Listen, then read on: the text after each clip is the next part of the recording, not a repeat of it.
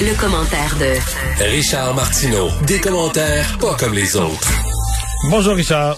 Salut Mario, la conversation que tu viens d'avoir avec Monsieur Boileau, ceux qui l'ont pas entendu, allez sur notre bibliothèque Balado, écoutez ça, c'est important. Et c'est ça, moi, que je voudrais entendre de la bouche de Monsieur Arruda et de la bouche de Monsieur Legault. C'était clair. Des explications précises sur ce qui s'en vient, là. hein?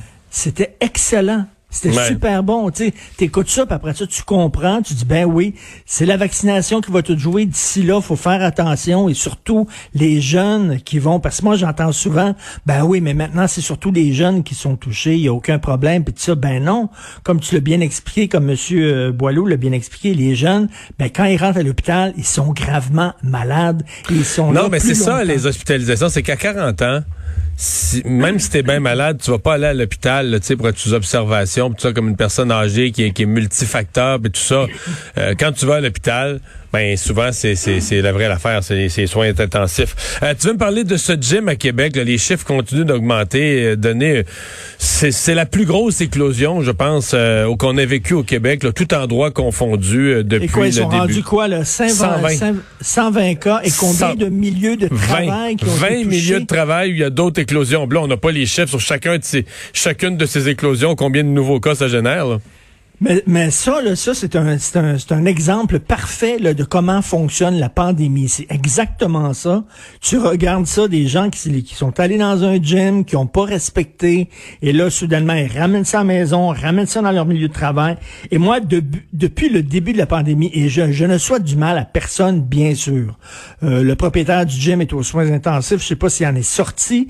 Bien sûr qu'on lui souhaite de s'en sortir. Mais depuis le début de la pandémie, je me dis, si jamais une fois un complotiste, quelqu'un qui est anti-masque, anti-consigne, vraiment va l'attraper, ça va être un exemple probant pour les autres qui ont tendance à partager ses idées. Je le souhaitais pas, mais je me disais si ça arrive, Mais ça c'était sûr que ça allait arriver, euh, Richard.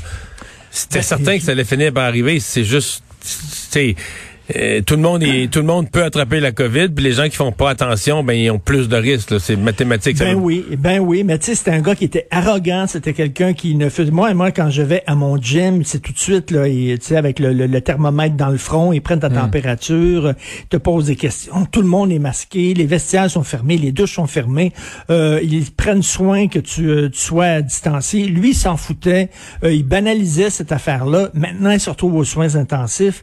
J'espère que ça allume une petite lumière euh, dans la tête des gens qui pensaient comme lui. Et j'espère que il va s'en- sortir. Quand il va s'en sortir, que le gars va dire, Hum, peut-être que j'étais niaiseux de penser ça.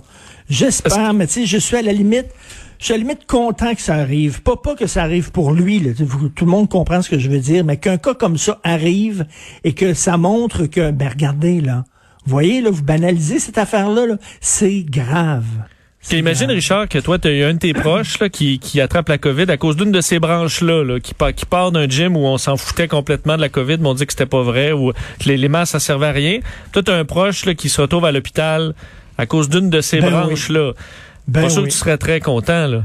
Non, non, mais absolument pas. Puis tu sais, les autres ils ont ramené ça en plus au travail. Là, les gens qui travaillent, ben ils l'ont attrapé, ils ramènent ça chez eux. Puis là, c'est eh, c'est exponentiel. C'est là, c'est comme ça que ça part. Ça part un cas, deux cas, trois cas, trois cas dans une place. ben, frrrt, comme ça. Euh, parlant de ces, euh, ben, c'est les avantages qu'il y avait d'une ré- certaine réouverture à Québec qu'on a dû refermer ben, dans, dans euh, Québec et d'autres régions. Euh, tu, tu penses qu'il n'y a rien de pire que d'en donner un peu puis de l'enlever rapidement? Ben écoute, on assiste à une expérience euh, qui en dit très long sur la psychologie des gens. Vraiment, moi j'ai toujours dit, là, quand tu rencontres une fille, tu viens de rencontrer une fille, un one night stand, ça m'arrivait peut-être quand j'étais jeune, mais, mais tu sais, euh, elle- elle- elle apporte pas le déjeuner au lit le premier matin. Tu vas être pogné tout le temps à le faire, là, parce que la journée, la journée où après une semaine, tu apporteras pas le déjeuner au lit, elle va dire, ben là, qu'est-ce qui se passe? Comment ça se fait que j'ai pas le déjeuner au lit? C'est ça, là, c'est vraiment ça. Dire, Fra- François Legault, là, avant de, de faire des, rela- des relâchements, il pensait nous donner un cadeau. Mais tu sais, euh, donner, donner ce cadeau-là, après ça, le- l'enlever, c'est bien plus tough qu'à Montréal. Nous autres, justement, il n'y a pas eu d'ouverture de restaurant, puis tout ça. Je trouve que ça nous fait moins mal actuellement que ces gens-là qui Ouais. ont goûté à un peu de liberté. Puis après ça, on leur enlève. Et il aurait dû y penser peut-être, M. Legault, en disant, ben là, je suis Ouais, mais sa réponse, sa réponse, difficile. la question a été posée hier, puis sa réponse, c'est ouais, mais la, la, la, la, la journée que je l'ai donnée, là, ces, ces libertés-là à Québec, j'ai aussi donné à- en Estrie, puis en Mauricie, puis au centre du Québec, puis dans ces, pire. dans ces autres régions-là, ben il n'y a pas eu euh, d'explosion des cas, puis euh, on, les laisse ouverts, tu sais. Ben, on s'en était parlé, mais tu sais, c'est- moins densément peuplé. Euh, dire, euh, Québec, Lévis, Gatineau. euh, je Mais sais dire, Appalaches, euh, ils ont eu, ils ont eu deux, une, quand même une région assez populeuse, comme tu dis, mais ils ont eu deux semaines qui étaient en bas de 10 cas, là. Comment tu peux justifier de laisser tout fermer quand il n'y a plus de cas? Hmm. C'est pas facile de dire. Comment t'expliques aux gens, là, les députés locaux là, se font dire dans leur comté, ouais, mais nous autres, tu fermes notre restaurant, il n'y en a même plus de cas. là. T'avais certaines MRC qui avaient zéro. Là. Mais tu sais, des villes, des villes comme euh, des villes comme Québec, des villes comme Montréal, par exemple, tu sais, euh, ça, ça sort le soir, les restaurants sont pleins, les gens sortent, etc. Là. Il me semble que tu as plus de, de, de, plus de de contact risques. entre les gens, tu as plus, plus de trafic, mettons, là.